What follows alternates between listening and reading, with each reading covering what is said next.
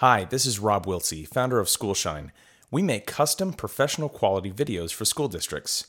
We want to make sure your district has the very best video content possible and the best content strategy so you can get the most out of your videos. So, check out some samples at schoolshine.org and schedule a call with us today to learn how you can take your videos to the next level. That's schoolshine.org. Do you wish that creating and sending email newsletters took less time and effort? Would you like more parents to tune in and read your district's newsletter?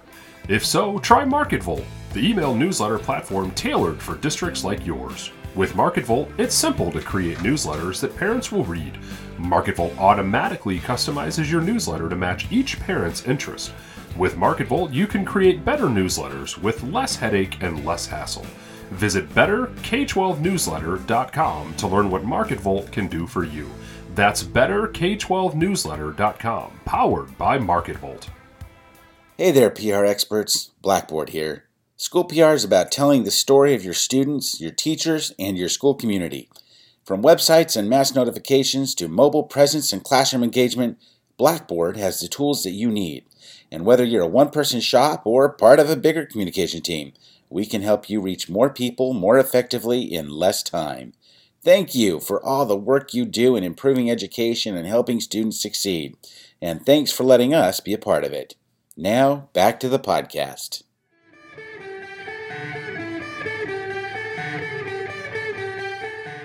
Advocating for public education, sharing our stories, and celebrating our schools, students, teachers, and staff. From crisis communications to media relations, social media, and everything in between, we're here to give you the best strategies, tools, and techniques to help educators help our kids. Welcome to the School PR Podcast, brought to you by Blackboard, Schoolshine, and MarketVolt. Here's your host, Ryan Ferran.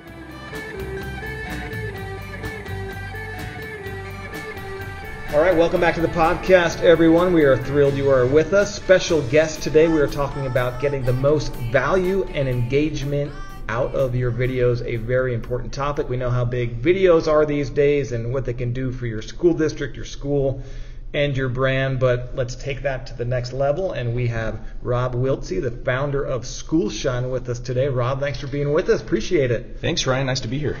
It's been great working with you recently. Thanks for the sponsorship and partnership uh, with the podcast. We are thrilled to have you, and what you can bring to our listeners is awesome. And we were just talking before this, um, so I'm excited to give people some insights into improving their videos, their engagement, and really um, some of those technical tips, but also the why behind videos and making sure that is in place before you set out to make these great videos for your school or your school district. So, Rob, let's just start with kind of the the big picture videos and the different types of videos you guys do. If somebody comes to you saying, "I know we want to get ourselves out there, not sure exactly the best way to do it," what are what's some of the things that you'll throw at them as far as here's some possible concepts we can work on and you should consider doing? Sure. So yeah, I mean, you know, most of the districts we work with will come to us and say, um, these are our objectives and this is our audience. You know, we, we want to move the needle here on this messaging point with this audience. And from there, um, y- you know, it really is a matter of coming up with, uh, okay, given that, you know, you're going to find these people on this platform and given that this is how to engage people on this platform, we'll propose, uh, we will come up with a creative concept that really cuts through the noise, which is really what it's all about when it, especially when it comes to organic content. So if you're if you're talking about Facebook, you know, what piece of content is actually really going to stop someone in their tracks as they're scrolling through? Um, and that bar gets higher and higher every year. And so um, we think that it takes quite a bit to really stop someone in their tracks uh, on Facebook, for example. And so we're always trying to answer that question. You know, what should the opening imagery be? You know, what should um, the messaging be to really engage people throughout the duration um, of a piece of video content? And so it really is. It really does start with the objective, and that's that's where we like to start the conversation. Yeah, you got to figure out before you go into the video production process the why. What are you hoping to get out of this video? Is an overall, we want to increase our brand, increase our enrollment, let people know how amazing our staff is. So I think that is such an important aspect of the process that you need to really figure out before you get into it because if you're done with the video and you're like, mm, what does this do? That's a big problem. So figuring out the what you want to get, the why of the video first, I think is super important. Uh, yeah, absolutely. Um, I, I do think it's it's pretty common sometimes for you know maybe it, maybe someone will see a video um, that someone else produced and they'll get very excited and they'll come to us and say, oh my gosh, we want to do a video just like this and we'll come back to them and be like, okay, but like we still need to answer the objective of why and and what do you how do you know this video is successful? How do, how we have to decide that ahead of time so that we can make sure that the investment is uh, and it's not just an investment of money, it's it's a big investment of time on the part of our clients with whether we're working with a PIO or the director of marketing or whatever the case may be for a district. Um, it really does come down to uh, just identifying how you know this video is going to be successful. Um, and of course, uh, we can get into more of, of the different metrics of success along those lines. But I think you're absolutely right. The, the target demographic, too, I think is also important to consider before you start this and figuring out your why. Who are we targeting? Is it recruitment of teachers? Is it our parents who are currently enrolled, parents that are not currently enrolled, potential students, that sort of thing, too, is okay, who are we targeting? And then let's create and craft a video to help them understand and target them. So that will also dictate who are we interviewing. If we're trying to get parents, let's start talking to kids. If we're trying to, you know, talk to parents, maybe we start talking to administrators and teachers so they can hear from them. So also figuring out your target demographic before you start will help you plan and get that why, I think, as well too. Hmm. What are some of the examples of videos that you guys have done as far as different styles and techniques? I've been on your website, schoolshine.org, a lot of great examples on there but there's different styles that you guys cater to as well. What are some of those different types of videos you guys do?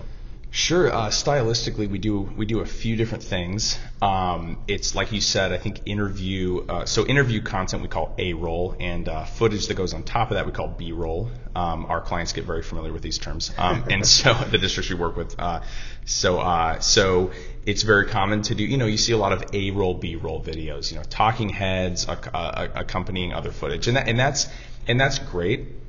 Um, it's a very surefire way of, of, of communicating uh, for a particular video, but it's not it's not the only type of content, and and we're really challenging ourselves to break out of that mold because it is something that we see a lot, and I think maybe four or five years ago that would earn you some good attention, um, and it still does, but I think that the more that you break out of that mold and you try formats of videos that are not the typical A-roll B-roll model, uh, whether it's B-roll voiceover or whether it's you know something very finely crafted with different scenes um, featuring kids speaking to camera with props. We've done some of that that's worked really well.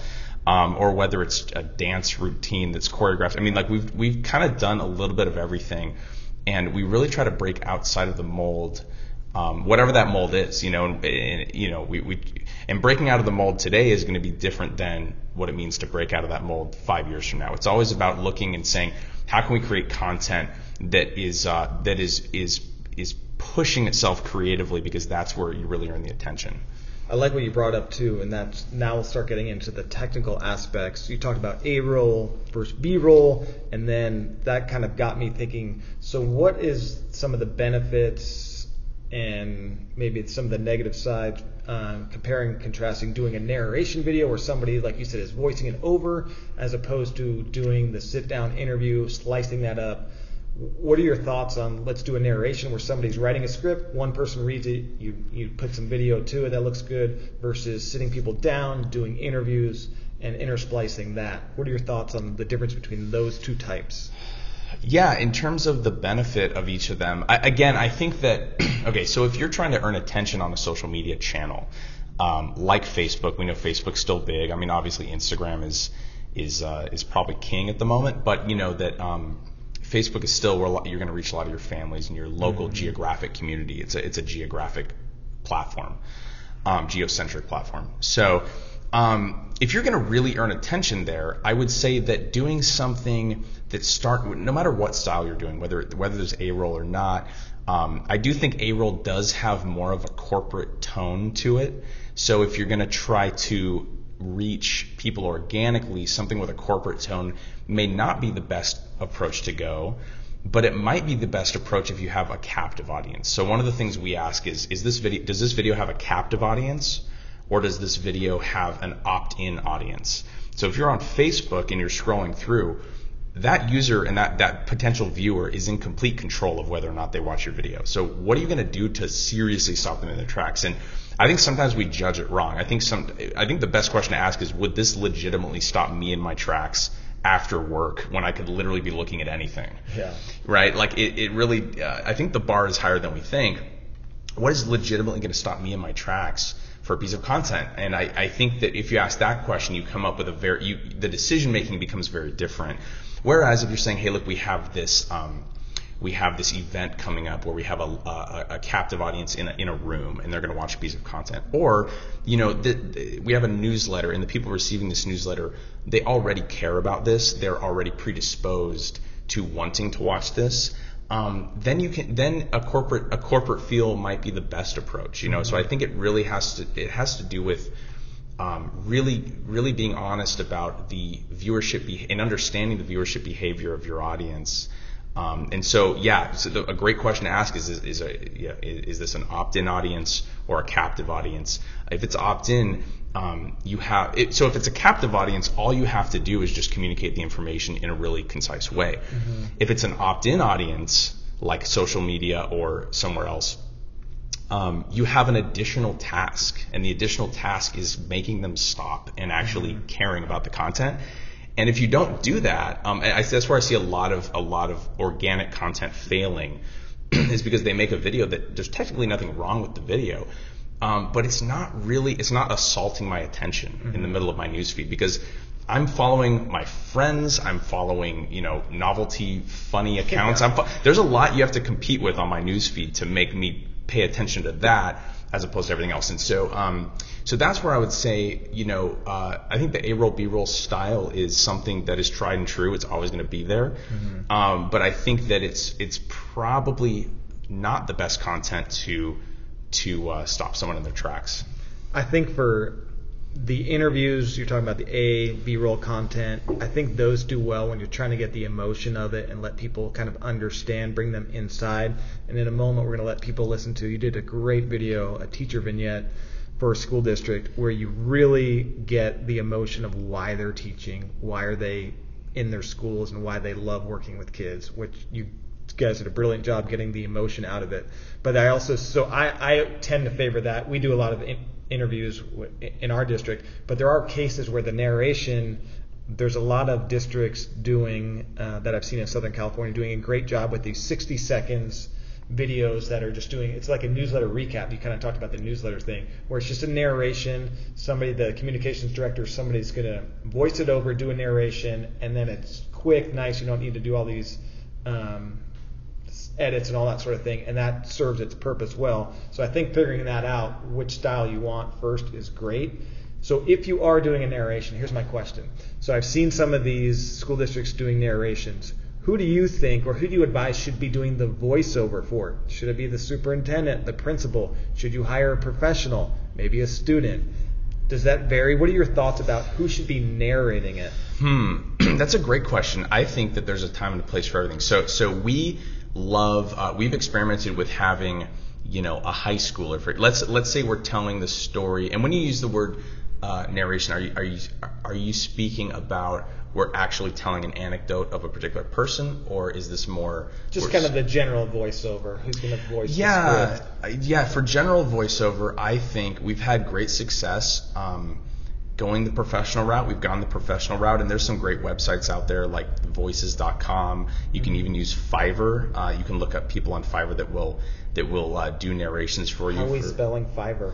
F I V E R R two R. I know there's two R's. Okay. I think like it's a F- high fiber with two R's. It's a high fiber with okay. two R's. So Fiverr, a lot of your listeners, maybe your listeners already uh, have have used Fiverr for other things. Um, it's just a great place. It's a really affordable place to hire different self-employed people to do all kinds of cool stuff. Um, and and you can get some good voiceovers on there pretty cheap. Um, voices.com is is uh, what we like to use a lot, and we've got um, we've had great success finding some some real premium talent on there for voiceovers. So again, if you're doing a if you're doing a front-facing video that's that's that's representing the district at large, uh, or even one of your school sites at large, I think using professional voiceover is great or you can find someone who's very articulate, with like a student. I love the student voice idea. We've done that a lot. So we'll give a professional voiceover. We'll, we'll write a, a script like we would give a professional voiceover artist, but we'll have a really articulate student give the delivery, and they have that they have that authenticity in their voice, and they're actually speaking about their own school. Uh, or their own district, and I think there's something really authentic about that that we love to do, and, and we've had some great success there too. That's awesome. And by the way, our, since uh, our recent rebranding of the School PR podcast, our introduction is done by a friend of mine, Ashley Cheney. And if you're interested in contacting her, let me know. She did a great job with the voiceover, and she does voiceover. What is the price range that you guys see for people that don't know? I mean, I think it's a great idea. If you can use a student voice, your principal. The other thing is, though, you need to think about turnover. Like, if I want this video to last three years, is this person going to be there? Is this student going to be in middle school or high school now? So it's one of those things Yeah. to keep in mind. Uh, I went with a professional and somebody I knew just because support her and she does a great job. The price ranges though, uh, kind of wide. What do you guys see when you do these for videos? Is there Yeah, um, price range. I mean, if if you if you can if you can uh, afford um, two to three hundred dollars, which which it depends what your expectation is. I mean, that could be a lot or a little to you. Um, I mean, I mean, three hundred dollars for a a AAA level voice read is is pretty affordable. So if you're going for that. Um, and a lot of our videos, we will just bundle that in. Um, if, if it's if you know instead of you know doing a full interview setup, we'll you know, if we're commissioning um, some voiceover, then then that's something we'll, that's a cost we'll just absorb.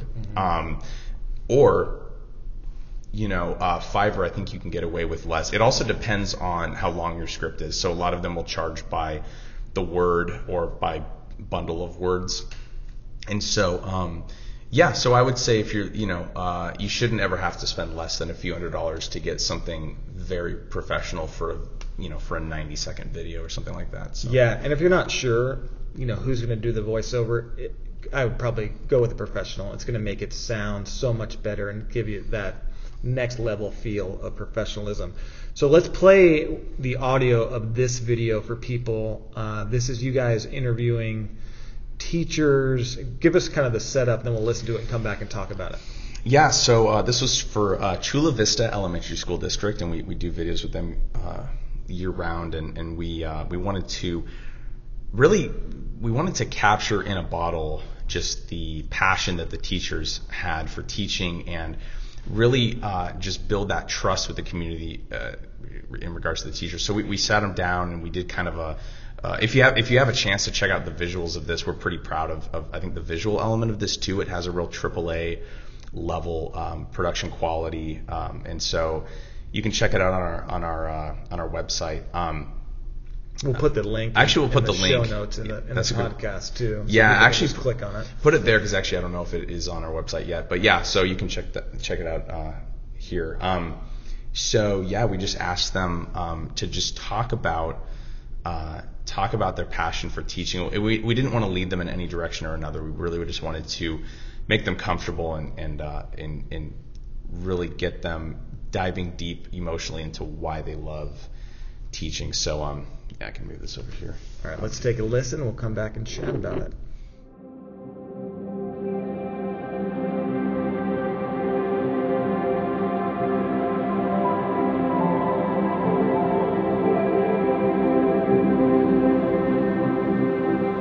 When home life was challenging or a little hard, my teachers at school made me feel so good about myself and made me feel acknowledged.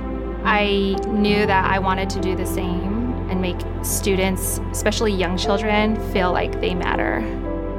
I found myself as an instructional assistant in a special education class, and I fell in love. I just was always drawn to kids and helping kids, and it's just something I wanted to do since I was really little. I love most when I have kids visit me when they're finished and they tell me the impacts that the whole school's had for them. Sometimes you'll see that this child has so much extra potential, but if we always stay within the lines of certain things, we're not going to see that. If we only teach them just the basics, that's what they're going to settle for. I think the biggest attribute I want to like instill in my students is that every day they have worth and value just by being themselves. Being a special education teacher, many times I have students who feel defeated, and I want them to know that they can do anything, they can keep going.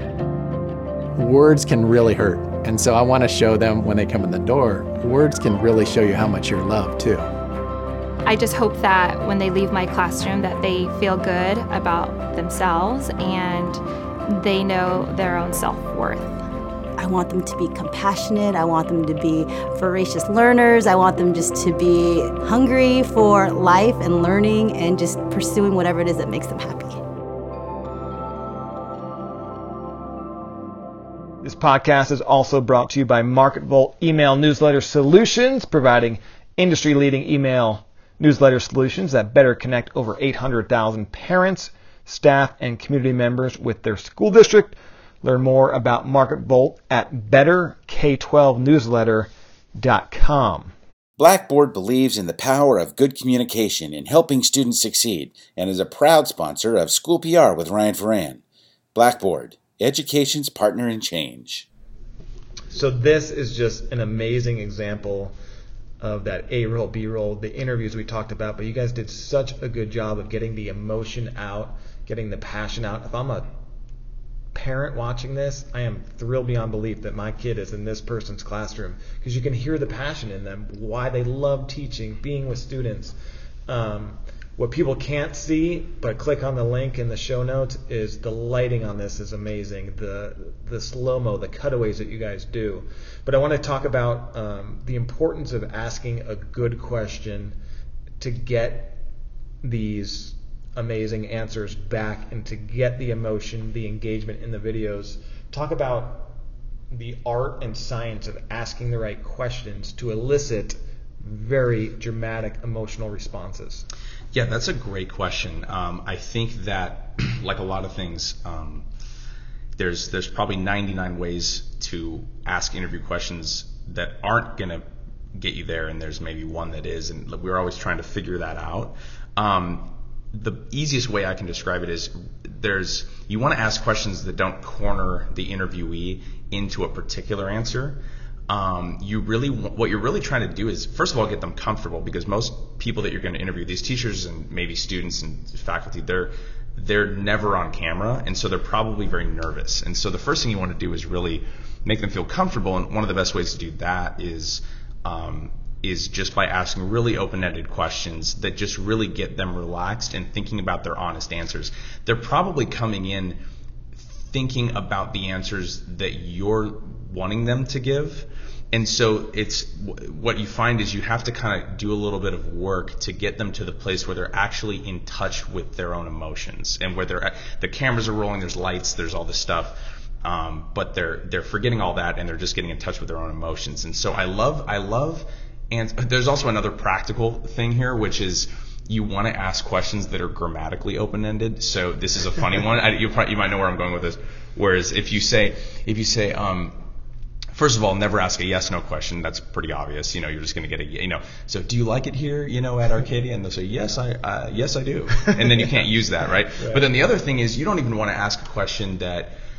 I love starting questions that are just tell me about blank, mm-hmm. talk about blank. You know, talk about Arcadia, talk mm-hmm. about um, the faculty here, talk about what gets you up in the morning for teaching. Because first of all, you're going to get an emotionally authentic answer, and you're also not going to get you're also going to get a grammatically uh, complete answer. So mm-hmm. it, it kind of has a practical side there too. Um, and also, I would say that. Um, Go, flow with them. So, so a lot of times you have your, you know, maybe you've you've prepared to interview a teacher or or a student, you've got your notes and, and you're trying to keep them on, on your plan, mm-hmm. there's a lot of value, especially at the beginning of the interview, in just like put your notes on the side and just talk to them and go where they go. So, so, so get ready to just have a conversation. You can get to your notes later. Mm-hmm. Um, so by doing that, you're going to, first of all, you're going to make them comfortable. Second of all, you're, you're actually going to find the good stuff. You're going to find the really, the, the gold nuggets that you couldn't have anticipated, right? Where they're like, where you're really getting their passion up front. And then what you find is maybe half your questions, you know, uh, don't need to be asked because they, they said something better or because they, they're going in a new direction. So I think, I think staying nimble is, is important too and, and, and really being, uh, being generous with, with sort of walking in their shoes. Rob, I'm going to go where you just went because you had so many good points. A is leave your script behind. You can have some bullet points of what you want to ask, but you have to listen to the person to have good follow ups. What you just said about making them comfortable is so true. I spent years as a TV news reporter interviewing people. Right. And sometimes it is like twisting arms to get them to do an interview, but you have a deadline at six o'clock and you need this interview and you need it to be a good interview that gets the emotion, the information of the story, and so you need to make them comfortable. Like you said, teachers, they're not doing interviews every day. How do I make them comfortable and authentic? Especially when you guys come in and sit down with them. There's lights, there's an audio guy, there's somebody else, and they're like, oh my God, their level of nerves just went through the roof. So for me as a news reporter, it was the same thing. How do I get this person comfortable? We just talked off camera. It was amazing. They get on camera. They're frozen. They can't even articulate anywhere near what they just said. So I would always like to a quick little joke with them, like you said, a softball question to get them talking about something fun that they like. Um, I'd make fun of myself, do something silly, which is easy to do, um, but you have to do that to to ease them into it. When people watch this, they'll see like, wow, this is a professional setup. There's light, there's camera. You can tell like there's a lot of people in the room. It's just not you, you and them talking. But when you get 30 seconds in, all that disappears, but it's because you made them comfortable. So that's a great point. Don't start with the hardball question of like, let's get into this. Um, you need to make them comfortable, and you guys did such a good job of getting the emotion into it. The other thing is it's the question you ask. So for this, it's a great question because it's talking, tapping into somebody's passion. This is what they want to talk about. They don't want to talk about video editing or this. They want to talk about teaching, what they do, why they do it, and about their stories. So I think you brought up some great points that will help people is A, ask good questions. If they go somewhere, follow them to just go with them, make them more comfortable. And the power is in tapping into people's passions, what they want to talk about. And that's how you get great interviews, great videos, and that leads to engagement and your whole purpose of that. Um, anything else you would add to that about the question and a- the answer kind of uh, portion yeah. of the videos? Yeah, a couple other good uh, good nuggets that help um, that help me. So so if you're doing a real a real in depth interview too, um, so let's say you're interviewing someone and they're just freezing up and they're just not able to they're not loose and you need them to be loose and you've tried the upfront questions. Uh, uh, probably what they're doing is they're they're obsessing over they're probably listening to the words come out of their own mouths and judging them. So they're they're doing like when, when they have a normal conversation when there's no cameras they probably sound super fluid and great. Mm-hmm. but here they are in front of camera. They just they're stumbling. They're saying oh hey can i do that again? They're doing all this stuff. And and uh, the problem is they are overthinking it and they're listening to themselves talk, which is not something we normally do. But you start judging yourself in front of in front of a camera. And so the best thing to do is tell them a couple things. Number one, tell them, look, we're going to edit this thing. No matter what you say, it's going to be polished by the time we're done editing this thing, which is true. I mean, we we have you know with our editing techniques, we can make almost anything sound fluid. a lot of times people are amazed when they see the final version we give them. They're like, wait, I said all that? And I'm like, yeah, you did. That's a great point because I would always do that too, and I forgot to bring that up. Is when it was on tape, I'd always remind them, look, this is on tape. I'm going to edit out so much of this stuff. I need a 30 second gem. I'm going to take out your uhs, your stammers, and all that stuff. I'm going to take out mine too, most of the time. But that's such a good point. Puts so many people at ease. If you're not doing a live interview, look, this is on tape. We're going to edit this. We're going to make you look good. We want you to look good. And so that does just bring the anxiety level so down Yep. as far as this is not live. Don't worry about it. We're going to edit it, make it look beautiful. That's great. I even tell them. I even tell them say like, say um. You can stop. You can pause. You can stammer. Do whatever. You're, you know, the one thing you can't. You're not allowed to do is stop. Don't stop yourself. Don't say, "Oh, can I say that again?" If you were delivering this in front of a live audience, you wouldn't say, "Oh, sorry everyone, can I say that again?" You would just power through. We need you to power through because it's going to be great. And the, the other thing we tell them is especially when it comes to, I- in my opinion, to, or my experience, um, unless, and you know this from broadcast, like unless someone is a is a seasoned, trained broadcast professional, the odds of them delivering a script in a way that feels like it's coming from their heart is is pretty low. I mean, the odds that they're going to be able to do that, it's a skill. You know, it's a skill to be able to deliver something pre-written in a way that sounds authentic and smooth, and not a lot of times it sounds like it's being read. You know, and that's and that's how it sounds for for most mm-hmm. people. And so, a t- couple tips with that is number one, don't don't pre-script something out for your person. Like if you're going to try to do a, what I would do is do bullet points. Mm-hmm and make sure that your interviewee is going to internalize those bullet points. So if, if you're interviewing your superintendent, or if you're interviewing, um, if you're interviewing, you know, a student or a teacher, you might be tempted to script something out, or maybe they script something out, right? If they come with a script, tell them, okay, you know, or if they, you know, if they're writing a script, tell them, hey, just bullet point it out, mm-hmm. uh, and, and, and don't worry about the words you're saying. It, the, the, what I love, this, these are some magic words here. There's some magic words that I've found doing this for over 10 years say, I want you to stop thinking about the words you're saying, and I want you to start only just think about what you mean. What do you mean? Right? When you're when you're when you're giving us this bullet point, just tell me what you mean. Yeah. It doesn't matter how you say it, mm-hmm. and it puts people's it puts people out of that judgment of their sentences and their delivery and into their intent and into the into the, the message. And i think you, you just want to do everything you can to get them there. And i can't tell you how many times i've given that tip like deep into an interview that's kind of going off the rails and it just gets us back on track. And so um, it might work for, for, for you guys. Yeah and that's a good point too. I remember last year dr Banalsdal and i were doing a video i forget what it was it was a short video we scripted it out at first and he's going through it he's, he's such a great speaker does all these conferences and sessions and staff meetings and the like. And he, he was like, God, I'm just having trouble getting through this. And he, I think he decided, we decided, just get rid of the script. We'll do a few takes. And it was just like you said, the the uh, how authentic it was was just so much more natural. And you can't, you have to be even news anchors. I'm in the news business.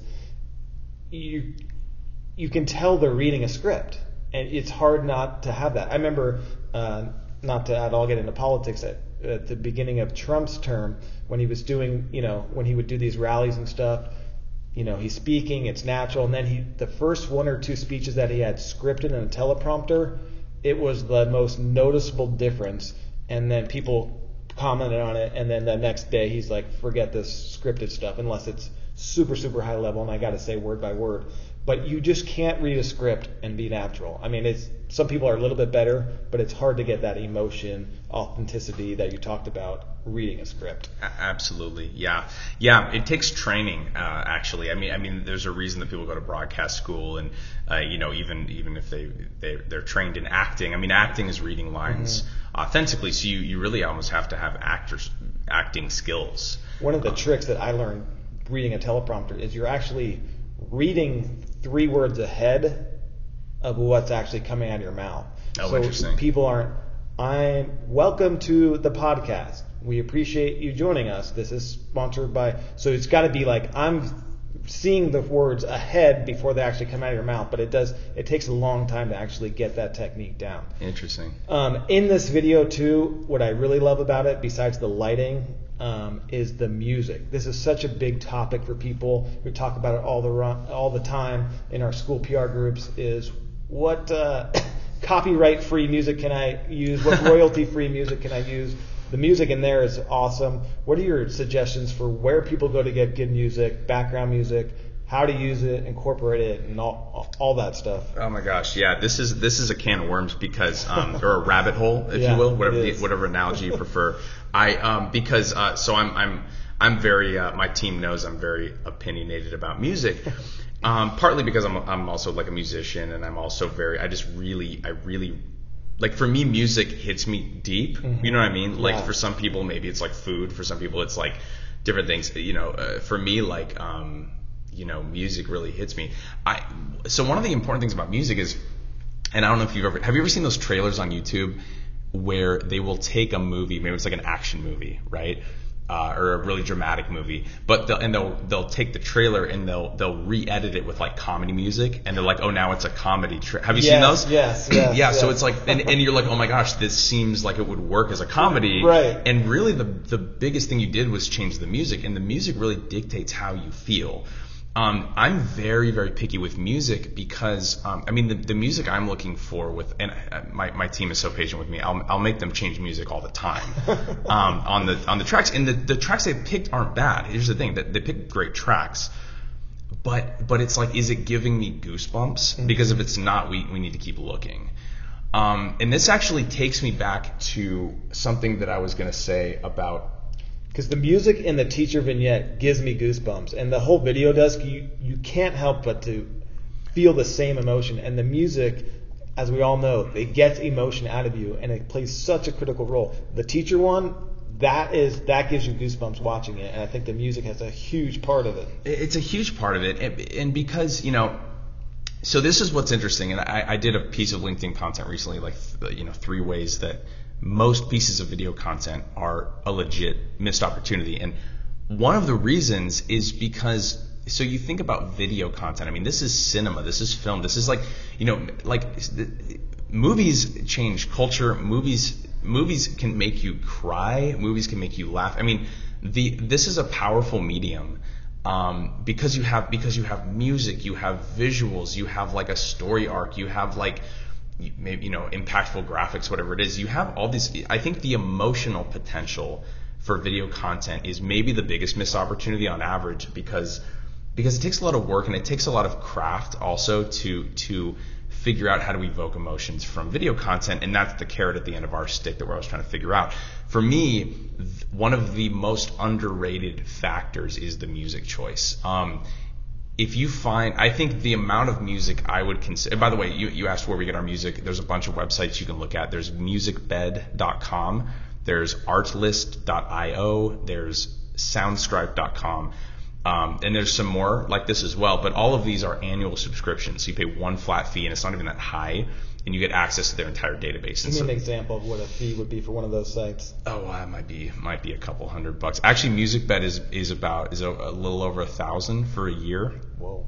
But uh, when you you know we do we do a we do 300 plus pieces of video content a year right now as a team. It's a huge it's a mm. huge um, uh, value for us, and so um, but I would, uh, you know, and you can license songs one at a time too. There's there's another website called Audio Network. Um, they don't offer, I don't believe they offer annuals. I could be wrong about that, but I don't think they offer annuals. Uh, I think, but they're a great place to look for. Like we're we're doing a documentary style um, video. It's about a seven minute, eight minute doc for um, Hemet Unified, and it's a, it's much more of a docu style, mm. Netflixy feel um, and so the Audio Network is great for that. Um, MusicBed is, and the other ones I mentioned are, are more for promo stuff. You know, they've mm-hmm. got, um, or like this. I, I, think we probably got this off of the Music Bed for the teacher vignette. Mm-hmm. Um, but yeah, you're gonna pay, I think on the low end, a couple hundred bucks a year. Um, but remember, I mean, it used to be that licensing a single piece of video content, a single piece was like a hundred bucks. Oh wow. So so comparing it to, and it, and it also completely depends on your use case. I mean, you know, I don't think anyone's going to ding you for using stuff if, you know, it, you know, I, am not a lawyer, so I'm not going to go into it. But I, I think that, you know, I mean, like it, it's like it, it's all about your use case. Is this going mm-hmm. on TV? Is this going right. on social media? Is this an internal thing that no one will see, right. but a select group of people? Well, then you can make your own judgment as to uh, yeah. to what licensing you want to pay for. But um, yeah, but I, absolutely, I think that um, I think music is is uh, a deeply emotional it, it, it, dictates how you feel and it can be a powerful and I, I, would i would i would in most cases i wouldn't over contemplate you know elements of production but i, I would i would over contemplate music choice mm-hmm. so yeah and i there's some royalty free you can search youtube too but i think getting that next level quality that you guys talk about um, i think those are some good options you provided as well um, little probably a little bit difficult to talk about on the podcast, but lighting is also so key. What are some of your tips you can give to people to help improve their lighting? I always, when we do our smartphone kind of workshops and stuff, you know, give them the basics of the light and the sun should be at your back. You know, don't fight against it just so it doesn't darken out the lens and stuff like that. You guys obviously bring in nice lights. Um, for our little studio in Arcadia, we got some decent ones on Amazon for cheap that do a pretty good job. What are your thoughts, philosophy on lighting? Gosh, yeah, that's a that is a obviously a, a topic. I mean, people go to people go to school for uh, for four years to learn about lighting. Um, the cinematographers. It's worth mentioning that the cinematographers we use are all trained cinema. You know, they're they're cinematography graduates, and so they you know they they understand lighting on a very serious level. They could light they could light a movie and it would and it would hold up. So so the the amount of the amount of technical experience that comes into walking into a new environment, whether it's a new classroom or a library or outside, and just knowing how to control that lighting to give it that cinematic look. Uh, there's a lot to it, and so, but I, what I can say, um, and I, I would also say like a lot of expertise went into lighting, you know, this mm-hmm. teacher had. What I would say is, you know, three point lighting is something anyone can learn. I mean, it's, you know, you can definitely learn the basics. So three point lighting is you have your key, you have your fill, and you have your backlight. And so buying three, so you know, uh, your your key is like your your primary source of light that's hitting them from one side. If you if you're doing an interview and they're looking, uh, I can get very technical here, so you can, you can let me know what you want me to say no, or how deep. But you know, if, if they're looking, if they're on, uh, you know, the right of frame and they're looking to the left, mm-hmm. that means that you should have you should have them framed. You know, you have them framed on the on the right of frame. So um, you want the light coming from the open side, so you want the light coming from the right side um, for the key, mm-hmm. and then for your fill, that's adding that's that's filling in on the opposite side. So you want that um, you want that to be lower than your key, but you, and you want that coming from the opposite side uh, the you know the end the edge that they're closest to, and then your backlight or your rim light, you know whatever you, whatever you want to do it, uh, you know that comes from behind, and you want that to be actually a pretty bright source. But again, a lot of this is a lot of this is subjective, and different people. Mm-hmm. Some people like rim light, some people don't. Um, a good way that I've heard it put is uh, by cinematographers. This might be Roger Deakins or one of the great cinematographers. Mm-hmm. You know that, that cinematography, you know, if film film is your canvas and light is your is your paint. So so that's that's how they think about it. They think about that. You know, it's all about the light. V- visually, what makes what makes a certain shot look amazing versus not. It's it has more to do with how it's lit than what the shot is of. Mm-hmm. You know, it has more to do with um, the way that you balance the colors, the way that you balance the lighting and the and the um, and uh, it's even you know and, and then it even com- once you know the rules then you start you know being able to break rules and be mm-hmm. even more interesting you know so you you, know, you never want to stay totally safe i mean in these opening shots we are looking directly into the light source mm-hmm. um, that would obviously be a uh, that's obviously breaking some rule i mean you don't mm-hmm. want to normally see your lights um, and also this is overexposed you know but but it but it works mm-hmm. because um, it you know our cinematographers will know how to kind of break rules in really creative, impactful ways. So yeah, lighting is a is a huge factor, and then you get into things like color temperatures, and you get into you know um, how do you how do you soften the light versus having hard light, and you get into diffusion and all this stuff. And I mean, you get into um, you know, our, our cinematographers have light meters. They're they're measuring the light against the face, and they're mm-hmm. and they're adjusting the cameras accordingly and things like that. So. Uh, it is a t- you know so don't worry about you know you know being Roger Deakins with your videos. Um, just but but but definitely like in, if you're shooting videos in house, mm-hmm. um, you know you might here's a, here's a here's a great tip. Okay, so let's say you're filming something on a cell phone. You're filming an announcement video on a mm-hmm. cell phone. You know, user generated content. Schools should be doing more of that stuff anyway.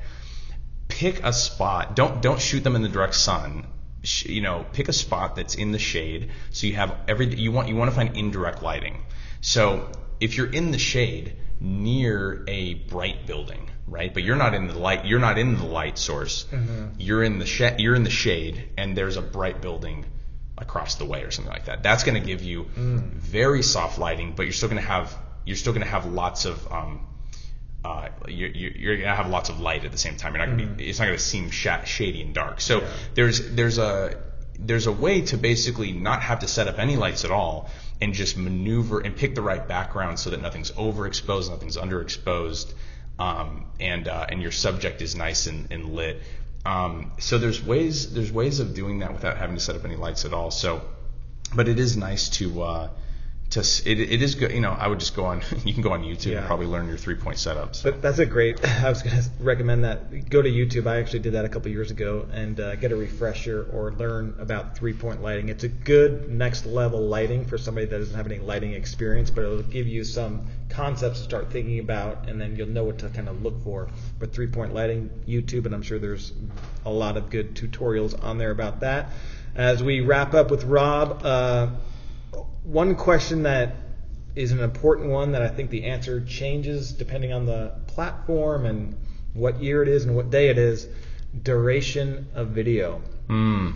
What do you guys suggest? What is? Do you have a rule of thumb for how long should this video be? I know we talked about before the podcast. Facebook is now encouraging your videos or saying if it's over three minutes, you're going to get more engagement. I probably suspect their motivation is the longer you're on Facebook, the more ads they can sell and the more they can justify that. So that's probably one of their reasons. Could be. um, I remember a couple of years ago the thought was shorter is better, and now we're seeing long form kind of make a comeback.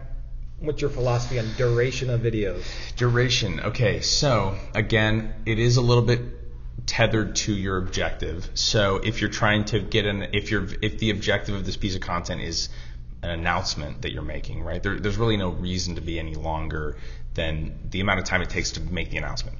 Um, that being said, if your objective has anything to do with increasing engagement, increasing brand, um, or you know, elevating your brand, um, doing something where you really want people to become a greater advocate for a thing, whether that's your brand or program or an initiative or anything like that. Um, my philosophy, which is just through through the like years of doing this, is be as long as you can afford to be while staying extremely interesting. Maybe that's maybe that's only 60 seconds right? So having that self-awareness to be like how interesting is this content? Do not be any longer than you can afford to be by staying interesting. So um, and the reason is it is a much bigger brand win to earn someone's attention for 10 minutes than it is to earn someone's attention for one minute so you have a bigger you, you have a you've made a bigger brand impact by earning attention for longer. That being said, earning attention for 10 minutes is insanely difficult. Insanely difficult. But if you could do it, you would have had a bigger accomplishment for your brand. So so the the, the idea because for example, I mean, you know, if a film can really earn your attention for 90 minutes, um, then and you're opting into that, you know, after work on you know on Netflix, I mean, content can be very long and be interesting. Now, the reason that people used to say make your content short, I think the only reason that was ever a thing is because most people don't know how to be interesting for longer than 30 seconds. I think that's really what it comes down to. So I would say um, for us, we're always trying to shorten our content. So we'll make a piece of content that's that's two minutes long. So let's say we film for you know a day and we capture all this B-roll and A-roll, and we make something two minutes long. Well, maybe we're using the best 20% mm-hmm. of what we shot. But if we make that video one minute long, now we're using the best 10% of what we shot. And if we if it's 30 seconds long, now we're using the best 5% mm-hmm. of what we shot. And so there's this concept that shorter, it's easier to be interesting shorter Yeah. So you get the idea. So there's, there's I think the it's asking the wrong question to say how long should it be uh, universally. I think it's the right question to say how long should this piece of content be because of um, what we have on our hands here and what we know the objective is and all that. It should never feel like it was a long video. It was a long watch. It should always be like, oh, that was a fast two minutes, or that was a fast ten minutes. You you want yeah you exactly that's a great way to put it. You want the viewer to be like to not even notice the time passing because it's that good.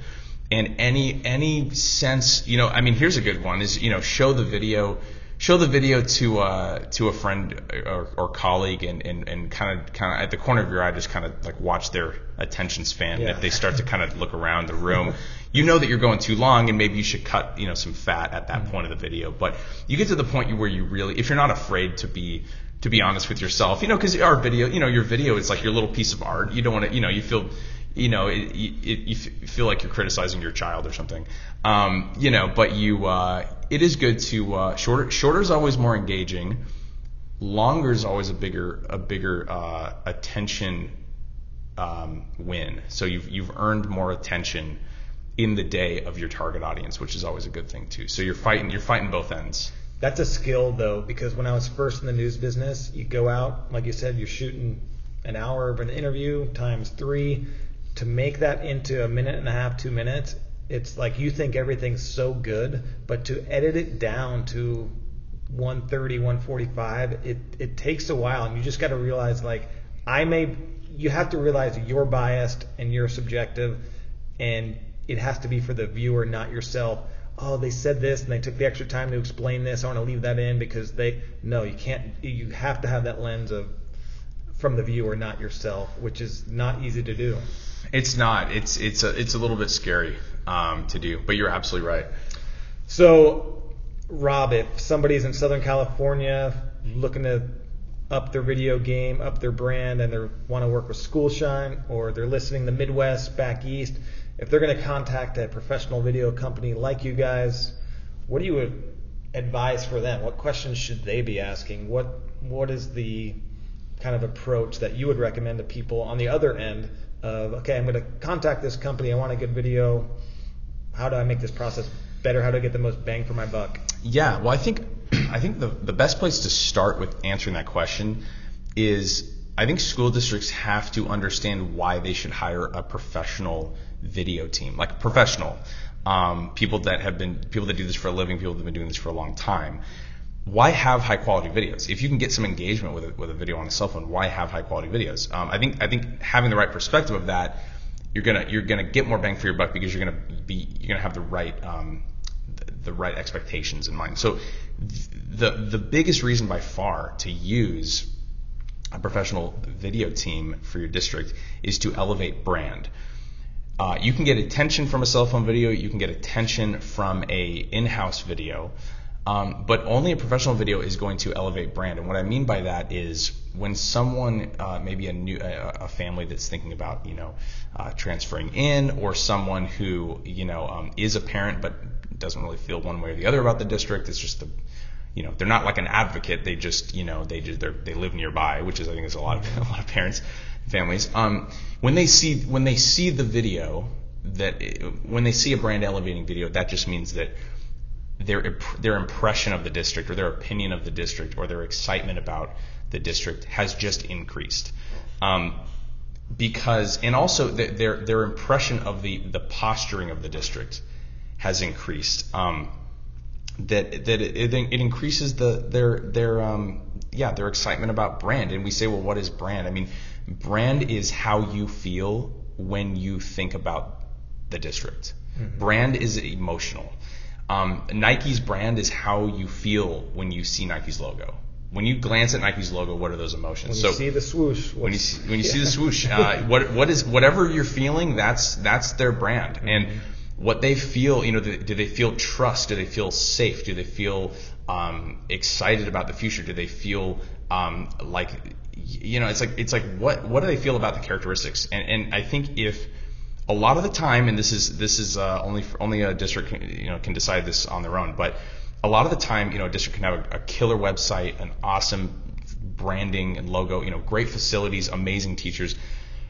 And a lot of times, the worst manifestation of their brand is their video content because they haven't invested in that. And, and the problem with that is their video content is actually gonna kind of be a ding to the brand. It's gonna kind of it's kind of maybe it'll maybe it's not only not elevating the brand, but maybe it's harming the brand a little bit because they see this piece of video content and it's it's not of the quality that they manifest their brand everywhere else. And so that's something to really consider is given how powerful this medium is to make an emotional impact. You know, are you investing are you investing on the level that, that you should, especially considering uh, where you're investing everything else. So anyway, that's a long, that's a big roundabout way of saying know why you're investing in quality content. Don't just do it because the neighboring district is. Mm-hmm. You know, really take ownership of of who, we're proud of who we are. We have amazing stories. We need to tell them well, and we need to do so in a way that elevates brand and and is you know in a way that is deserving of our district and how great we are. So, um, and I would say come with objectives. You know, the the first question we're going to ask to a new district is who's your audience? What are your objectives? What are your most important goals? Because honestly, whatever your most important goals are as a district, whether that's you know increasing communications about this program and this initiative, or um, whether you just need to you know, um, whether you need to, you know, you need, need, to communicate to your community about a bond and, and, everything that's been going on there, and maybe that'll prime the environment for the next one. And you know, there's all sorts of really important reasons um, to, uh, to, you know, there's a lot of important goals that the districts have. So we would say, come with your objectives and um, and come with your audience. And honestly, that's really all we need to know. And, and, and we're here to propose creative ideas that have been proven to work um, and, you know, doing hundreds of videos a year, we, we get we get pretty uh, we get a lot of information about you know a lot of feedback uh, and looking at the results and the engagement that our videos get, and and so. Um, our clients get the benefit of, you know, they don't have to do as much guessing. You know, we can mm-hmm. come along and say, yeah, you know, this video is going to make an impact here because, um, you know, past past case studies we have and that sort of thing. And if they come to you and say, Rob, we want to do a lip dub, you tell them no, get a new goal, a new idea. 2012 called. We're done with the lip dubs. Are we done with the lip dubs, Rob? Are we done? Oh, the, the oh, the like where they where they sing along yes, to the. Yes. I don't it know. It was huge for a while. You know, that's a great point. I mean, that was the thing. was that was big. that was the thing to do. So the question I would ask now is, what is what is the thing now Yeah. that everyone would go, oh my gosh, I can't believe that district just did that. Yeah, I think that's our next podcast. That's right the there, next is one. Is what is the, going to be the next trend? Can you set the next trend? Because somebody once had the first lip dub. Somebody once did the. Uh, God, there's so many different trends now um, that we've seen through the years. But sometimes districts get on the trend a little too late. So just stay up with the Joneses. But that's a good, That's uh, good. topic for another day for That's sure. good- That's a great point. Rob Wiltsey, founder of Schoolshine, schoolshine.org. Rob, we, we said, hey, we'll do 15 to 20 minutes. It's now we're going uh, 50 plus minutes just because the, the content. It went by fast. Hey, speaking of good content, I mean, this was, uh, you know, th- hopefully this went by fast for the for the listener. I learned a lot. Because I, I love your insights and the techniques. You guys have been doing this forever, but uh, just some of the advice you gave, uh, it, just it, didn't feel long to me at all. So I appreciate Good, you good. taking all this time to do it. Um, and I definitely encourage people to go to schoolshine.org and take a look at some of the samples. The one video that I, the lighting was like whoever lit it. Uh, that person lunch on you or something. there was not one shadow on your face when you do the introductory video. It was like, oh my goodness. Oh, yeah. I think you shot it right here. That was, like, right here, yeah. Yeah, and the lighting was. I was like, I couldn't even find a shadow anywhere. I was. That's. I, I didn't hear a, a word you were saying. I was so impressed with the light, lighting. I was like, oh my goodness, that is so good. Yeah. So anyway, I encourage people to go to your website, check that out, um, and appreciate uh, just the insights and to give our listeners some ideas, concepts to start thinking about when they're doing videos because they're so important. But just doing a video and spitting them out, um, it's not always the greatest thing. And I know everyone thinks, every department, every school, oh, we just need a video for this, and it doesn't always solve the problems. It's about the process, the why, and the technique. So, Rob, thank you so much for helping everyone get the most value and engagement um, in their videos and making them better. Enjoyed the conversation, and we'll be chatting with you soon, my friend. Thanks, Ryan. This was fun.